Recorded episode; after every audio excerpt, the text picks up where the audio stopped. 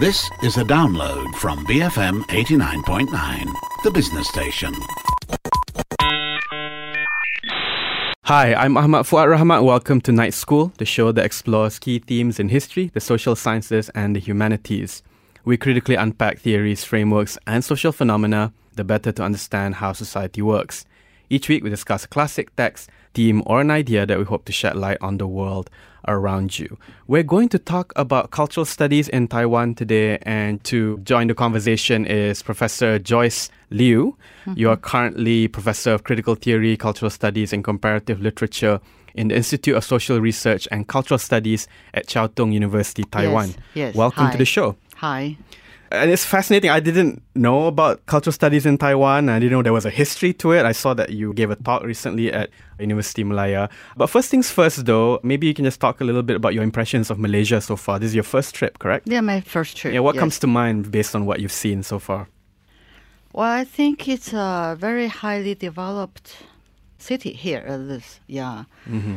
And very modernized, but also have many traditional elements in it. Different corners, different district that's, I think, gathering people with different, maybe ethnic identities. And I think it's clean. The first day that I came here, I found it very clean, but then I noticed that the traffic is bad.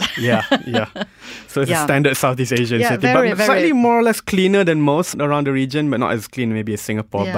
We're getting there slowly. And I think a lot of the connections that we can draw between Malaysia and Taiwan is the paths of modernization that continues to be a question that both countries, I think, struggle with, right? Right. And modernization of political culture, modernization of the economy, where on one hand, we're a part of the global flows of capital, a part of the broader story of colonialism that developed over hundreds of years. But at the same time, we also have our own unique identities and unique established traditions, right? That meet with that flows of global hegemony. And I think that's what makes cultural studies in the region very interesting. Yeah, I also noticed that in Malaysia, you actually have different ethnic traditions. So this is actually difficult to deal with when you really want to think of equality among different people, right, with different origins. But it seems that it's okay nowadays. From the outsiders. But, there are issues, but we're gradually learning on how to deal with them better. And this is where I feel that, at least in terms of cultural studies, it's not necessarily in Malaysia a unified discourse yet. Because there have been Indian-Malaysian studies, Chinese-Malaysian studies, and Malay studies, but they're not necessarily all talking to each other in the same way, you know. So this is why I find it interesting that we can kind of have a glimpse of how it's been like in Taiwan. So how did this discipline begin in Taiwan? Like, at what point do you sense that it was starting to become its own discourse? Yeah. Actually, when I talked about the difficulties of Malaysian society to bridge together different ethnic groups, different people with different origins, I was about to say that there are still these partitions. Okay, there is still this internal inequalities or internal gaps that made this so-called community difficult. In Taiwan, that is the same situation, a problem that we faced during the martial law period, because the mainlanders, they withdrew from mainland China after the failure of the Civil War. They came to Taiwan and established a government. But because of this incident, the accidents of this 228th event, the struggle and the fight and the conflict between mainlander and islanders, so-called indigenous Taiwanese people, turned out to be indiscriminative hurting and the hunting down and the killing of the mainlanders. Then the government's army came to suppress. That caused a huge, even larger death toll. Officially, it's 8,000. It's a lot larger than your case. But officially, it's 18,000. Wow. And that case was never brought up to the public during the martial law period. So that means from 1947 to 1987, it's not discussed openly, publicly, officially. But the movement of this protest and also the movement to demand human rights, starting from very early 80s, mm-hmm. that triggered the social movement and social awareness, actually, mm-hmm. consciousness of this past taught, undiscussed, traumatic experience mm-hmm. that affected the general public, from common people, civilian, to laborers, farmers, and intellectuals. Mm-hmm. It's an island-wide awakening to what government they were being educated under and also being trained under. So mm-hmm. the social movement, including literary and artistic and theatrical, and also labor movement, farmers movement, women's movement, that started from early 80s and it became very vehement in around 86 and 87. Mm-hmm. So that forced the government to announce the lifting of the martial law in the year 87. The reason that I mention this is because this challenge against this very authoritative dictatorship of the government, this challenge came from all different fields mm-hmm. and different corners that would include the disciplinary tradition. Mm-hmm. In the past, before the 80s, and actually even till nowadays, many disciplines were formed according to the U.S. system. That mm-hmm. is, if it's psychology, it is experimental, empirical studies. If it is sociology, it's a statistic and so on. So there's no real relevance to mm-hmm. society. But in early 90s, literary scholars, sociology, social sciences, and artists and so on, they all joined into the social movement. Mm-hmm. So they realized that traditional discipline could not teach them or could not enable them to face the society and to mm-hmm. think the questions, the problems that the society is facing, and could not come out with the solution mm-hmm. to their question. Mm-hmm. So cultural studies actually gradually emerge, firstly from English literature. It is very strange, but because in English literature department, people, teachers and students are taught to read a lot of critical theories. Mm-hmm. So critical theories in feminism, mm-hmm. critical theory in human rights, critical theories of political philosophy, and so on. So the first wave or first group of people who triggered this birth of cultural studies is from literature department. Mm-hmm. And in the 90s too, that was when theory boomed in the West, right? People were starting to read. Earlier on, in the 80s, because people went abroad and studied, mm-hmm. and they came back with Gramsci, mm-hmm. Deleuze, Derrida, Foucault, and so mm-hmm. on. So in the beginning, there's a huge booming, of course, of teaching theories. But along with this movement of lifting of the martial law, because before the lifting of the martial law, there's a huge, massive protest and demanding the lifting of martial law. And also student movement within campuses. They demand autonomy on campus. They demand the abolishment of censorship. Mm-hmm. And also they demand the teachers and students, they have their right on campus. And mm-hmm. the government should not intervene, not to mention military intervention. Yeah. So this is before the lifting of our martial mm-hmm. law. So-called martial law means Publication Act, so no critical thought, critical speeches, critical discourse should be published, critical in terms of against the government, mm-hmm. right? But before the lifting of martial law, there's a on the street, on campuses, and from different locations, even environmental issues and Aboriginal issues mm-hmm. or this child prostitute issues and this woman's working right or equal right and so on. They all emerge. So people started to think that they need to deal with this situation, the questions and dilemmas through intellectual channel. Yeah. How far-reaching was the censorship? Would they be screening journals? Would they be attending lectures? They could be put into jail. Right. Now, of course, the obvious sign is that the journals are banned, right? From the early 50s, there are right after the declaration of the emergency and also the martial law, the first several act was publication act. Mm-hmm. Okay, twice, 53 and 56.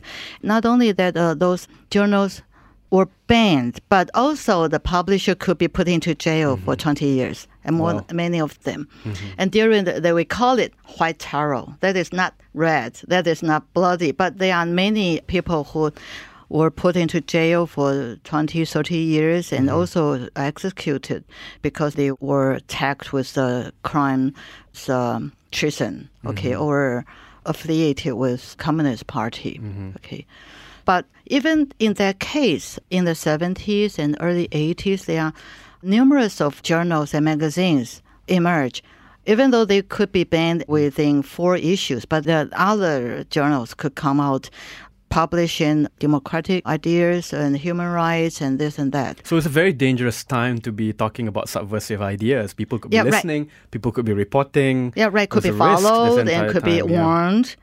But the real tension or real difficult situation was in the first, 10 years or second decade.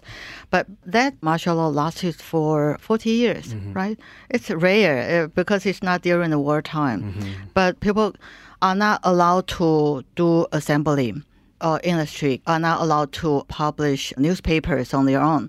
They are not allowed to publish any book or journal unless it's being approved. Was this tied to the Cold War scare? At the time, the region was so uncertain, right? In terms of the ideological development. Obviously, right. So, we call it, this is of course U.S. influence and because they are a military base and they are all different institutions set by United States.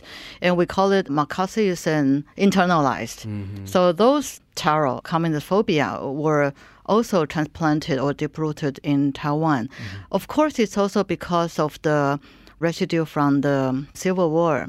And mainland China, People's Republic of China, threatened to wash the island with blood and take over Taiwan. And there are several so-called, they call it Taiwan Strait Crisis. They bombard Cayman Island, this offshore island. And also they send real spies, real spies. So there are, of course, legitimate reason to be cautious.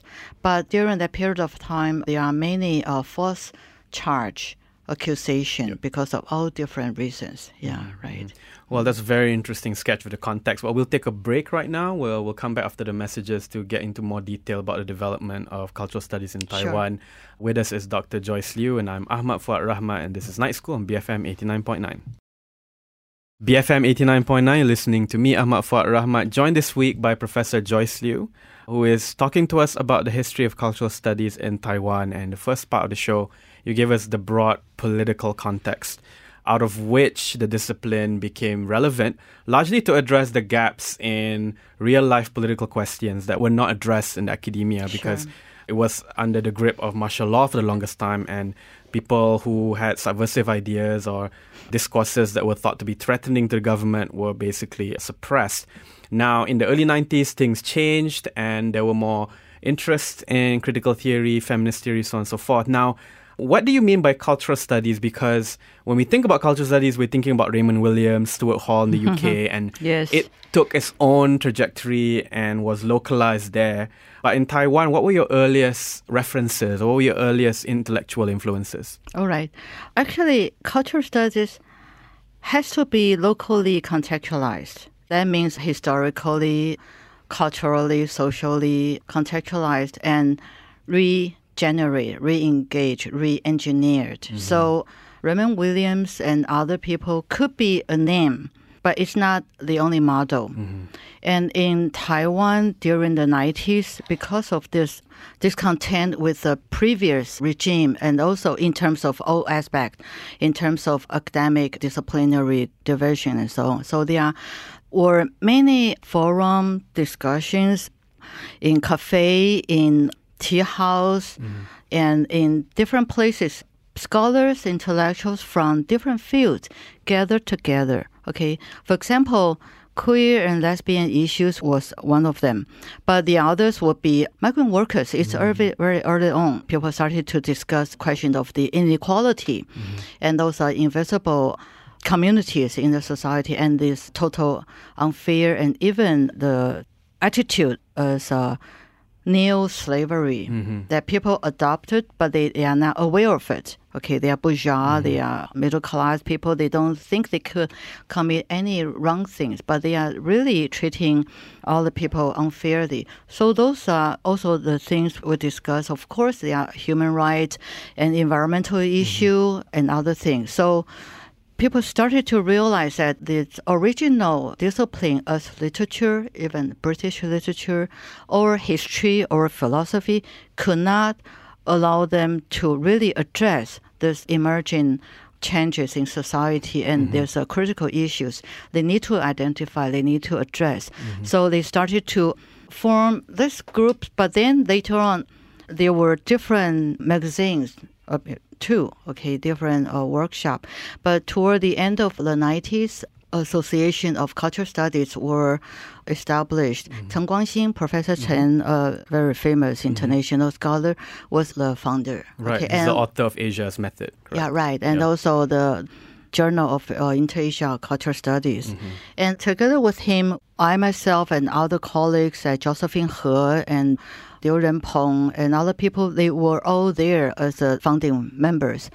And starting then, there was no institute or department or whatever official disciplinary institute of cultural studies, but we established the association. Yeah. Now, all these names you mentioned now, were they of a more specific Anglophone persuasion, or did they study in France? I mean, what were their backgrounds that they brought into Taiwan that they had to renegotiate? In the beginning, mostly people came back from the States because in Taiwan, people originally all went to the United States. And so they came back. Of course, Larry Grossberg and also feminist theories and mostly critical theories, and even Marxists, a huge number of people who started to read and discuss Marx, and also Freud, Lacan, and also Gramsci, and so on. So a huge passion for these critical theories emerged. And also people started to translate and teach in classroom. Even though they are in English department, they teach Derrida or Foucault. And other, and also Marx and so on. So there was actually a dual-layered process from what you tell me. First, coming back to Taiwan, the new political circumstance, and also localizing the text, right? Translating it, making the terms familiar and stuff like that. But also, so-called localizing is to make it geared to a local situation. So it's not just to study the Western text, but to understand and to discuss their notion, their approach, and how they tackle with their own problematics, Because the Western scholars, they had to deal with totalitarianism in Auschwitz, and also this racism or this feminism and so on, that they were dealing with in starting from early 60s, right? All this Foucault, Derrida, and every scholars we have been reading. But we need to address our own issues. People also started to compose their own syllabus. Our textbook in college, in graduate school, we never use single text. We always compile different articles basing on different topics and agenda. We want to do it in classroom. I'm so jealous right now because I wish we had something like that here in the 90s, but we're just becoming more and more bourgeois then. But you came back to Asia at a time when there was already existing discourses of decolonization, post-colonial theory, but that, of course, mirrored certain limitations as well, right? Because it was produced in the West, actually. To what extent did you engage with, say, the subaltern studies or other regional projects that were similar to yours? Yeah. When I came back to Taiwan, it was in 1984. It's not that much there yet. But it was a lot of this introduction and translation and discussion in late 80s and early 90s. But besides... Well, of course, I'm a literature background person. I did comparative literature. I taught Kesava, Freud, Lacan, and the literature and the arts and so on, and Taiwanese literature in the Japanese colonial period and so on. But then, of course, this colonial condition in Taiwan is apparent, and people had to deal with it whenever people started to read history. And other people, they also started to talk about and discuss this so-called subaltern people, that is the proletariat, that's the dependent, they are suppressed and oppressed and so on. So from different disciplines, from sociology, social sciences, and from communication, and from even philosophy later on, okay? Yeah, but that's about it, yeah. Were there many compromises that you had to make between becoming a loose network of like minds outside the so-called system now to being a part of a university as an institution, you know, where rules and regulations with bureaucracy? I mean, it sounds like it's a positive thing that you're offering this at universities, but I assume that it's been quite the adjustment to make, you know, from being a movement, a discursive collective to now being, you know, an office in a, you know, in an institution. So what was that transition like? You know, it never has been easy because when the establishment of this association to the establishment of the first Institute of Social Research and Cultural Studies in Taiwan that I established in 2001.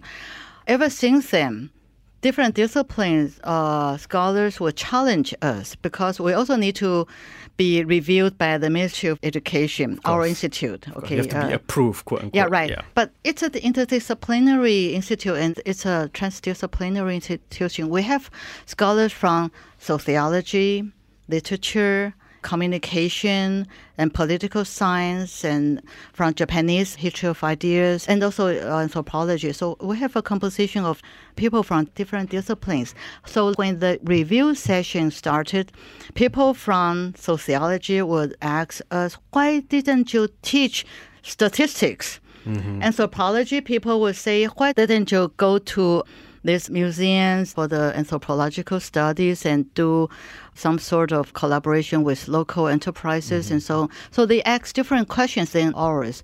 But so we have been challenged, but we have also slowly established our status and it's being acknowledged domestically and also internationally.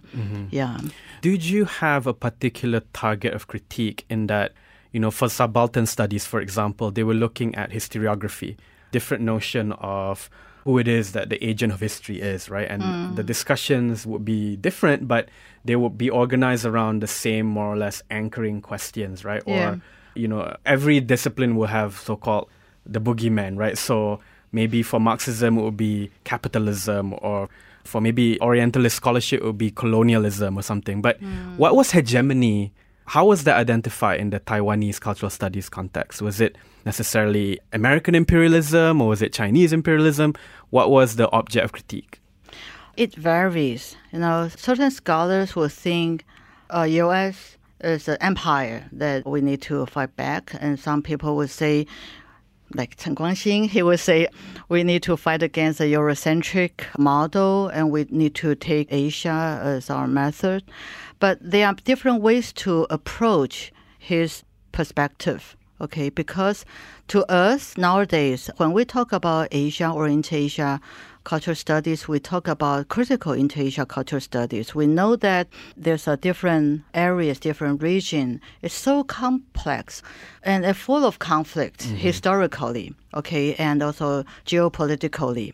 Not to mention this traditional feudal system or this tributary system or the later empires locally established and the colonial period and the Cold War, the ASEAN and or this Trans-Pacific Rim, this security strategy. And there's a post-Cold War period where there's a neoliberalism and this flow of capital you mentioned several times. It's affecting every society. We actually are trying to locate our target of critique according to different agenda, okay, and different problematic. Actually, we could approach this issue through visual studies, through gender and sexuality studies, so through assessing and the questioning of the modernity in Asia, or through social movement and so on. So if we want to talk about a specific agenda nowadays, we are focusing on conflict, justice, and decolonization in Asia.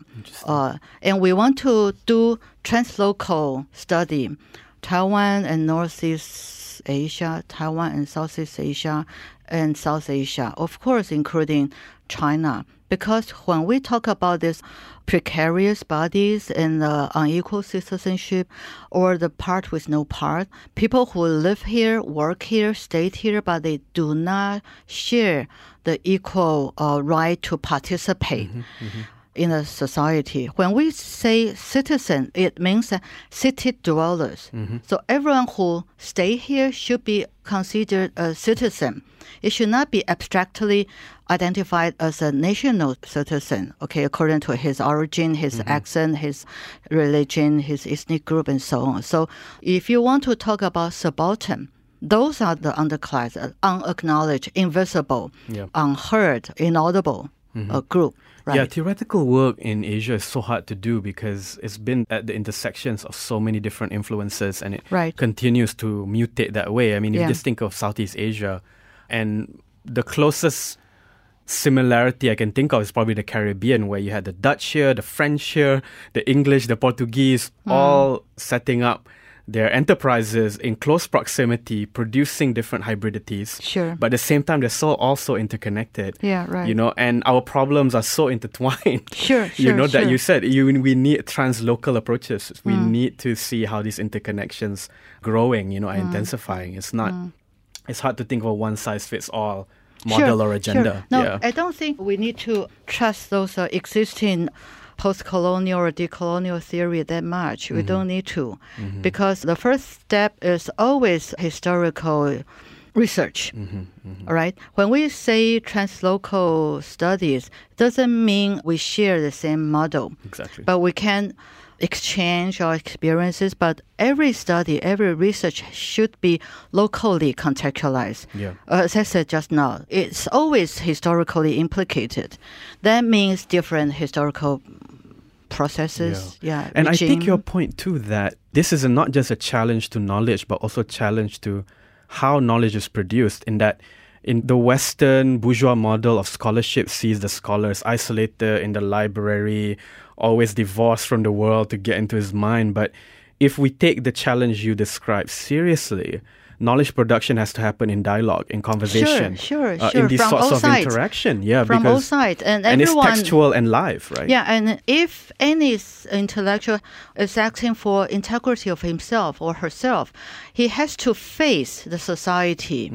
And he should not, or she should not just lock herself in the classroom or a study room to produce papers. That doesn't mean anything to other people. So the interaction means to severe challenge of ourselves, to face the lack and the lack of knowledge of ourselves. And so that's why, like for myself, I've been reading all the time, ever since my graduation from my doctoral studies and until now. So I change my syllabus every year or every other year. And of course, I repeat some reading materials that I think are important. But because my agenda and my problematics will mutate, and because I am different from the past, from the 90s, from the early 2000s, and even from 5 years ago. And also it's because I'm encountering different students and different scholars from around the world. So the anxiety is tremendous. But to overcome this through reading and writing and discussing in classroom and in conferences, in workshop, and to come up with of my reading through writing, that's a rewarding experience. Now, we also face an infrastructural problem, at least, you know, the humanities in the West, to a large extent, even in Malaysia, that we're not getting much financial support. So a lot of the things that we like to do are not getting the institutional backing, and the fact that academics are working more now and junior teaching staff are really treated like cheap labor in some places makes a lot of the ideals that you talk about very, very difficult. I mean, what is it like in Taiwan? Is it different there, or is it the same story like elsewhere, and that the humanities is being underappreciated and under attack? It's all the time. It's there all the time. That's why we've struggled a lot. But It's very interesting because my institute is located in a university that emphasizes computer science and all this engineering and so on. So humanities and social sciences are a very small corner. And also, we established a new institute. This is a transdisciplinary. So our institute is formed by scholars about my age, 50 and 60, and also 40s and so on. So we have been there fighting for this program for some years, but we don't have any elder people to dictate and to control. Mm-hmm. So we explore our own path. And we try our best to apply for funding. Actually, humanities and social sciences, they don't really need that much budget compared to our other departments. Compared to engineering, for example. Engineering needs a lot. Ours is just a small piece of cake. Yeah, so sometimes they don't mind to share it with us. Yeah. That's the hope globally. Give us a small piece of the pie and let us do our thing, right? Right. Unfortunately, we have to start our discussion now. Sure. But I do want to ask for your suggestions for the books that people can look up, you know, if they want to know more about cultural studies in Taiwan. What do you have in mind? I think we do have several, there are a huge amount of them, I could not list them, but there are several journals. One is Reuters Journal of Cultural Studies, it's in Mandarin, but we publish actually articles by authors from Malaysia, Indonesia, Hong Kong, China, and of course Taiwan, and Singapore, and Philippines, so on. But there's also another journal. This is edited by Chen Guangxin. Yeah, one of the books that I always recommend, even when not discussing Taiwan, but just in general because it's so captivating, is Asia's Method by Guangxin. Yeah, right. Which is, I think it captures a lot of some of the things that we talked about today too. Sure. But don't trust anyone. Hermeneutics of suspicion, right? That's very, very good. Yeah. Right. Everyone should have his own, her own position. Yeah. Right. And to judge and evaluate and to absorb things that they think are important for them. And so for me, there's no real, just a short list of reading that we could recommend because people should explore according to their own project and to explore their own reading list. Mm-hmm. Yeah. And establish their own reading list. Yes. Yeah. And continue the conversation nowadays because it's so easy with social media that we can just talk and share ideas. You know, I can't imagine like nowadays. A lot of my work during my doctorate is helped by Google Scholar. And if I just want to know what's being said on the topic, I just key it in and then it's there. And I can't imagine 10 years ago, people did it without Google Scholar. They have to go to the library, look for journals. I said, wow, I have no excuse to learn, because it's available all over. Yeah. Yes. Well, thanks so much for sharing your knowledge and sharing so much about Taiwan I did not know before. And it sounds very exciting there. And we wish you all the best. And we'd love to have you on the show again to talk about other topics when you come back to KL. And we hope you do, because you can contribute to a lot of I enjoy my visit. I learned a lot. Thank you for your invitation. And do you have Twitter? Are you on social media? People can look you up, maybe Twitter or Instagram. No, okay, but they can.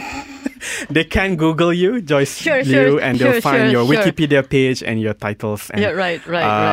They can most welcome. Definitely. And also welcome to visit Taiwan. Wonderful. And I will invite some of the scholars and social groups and activists to Taiwan for different issues. We have all different issues that we are tackling nowadays. Yes. And maybe when they're back, they can share their experience the show too.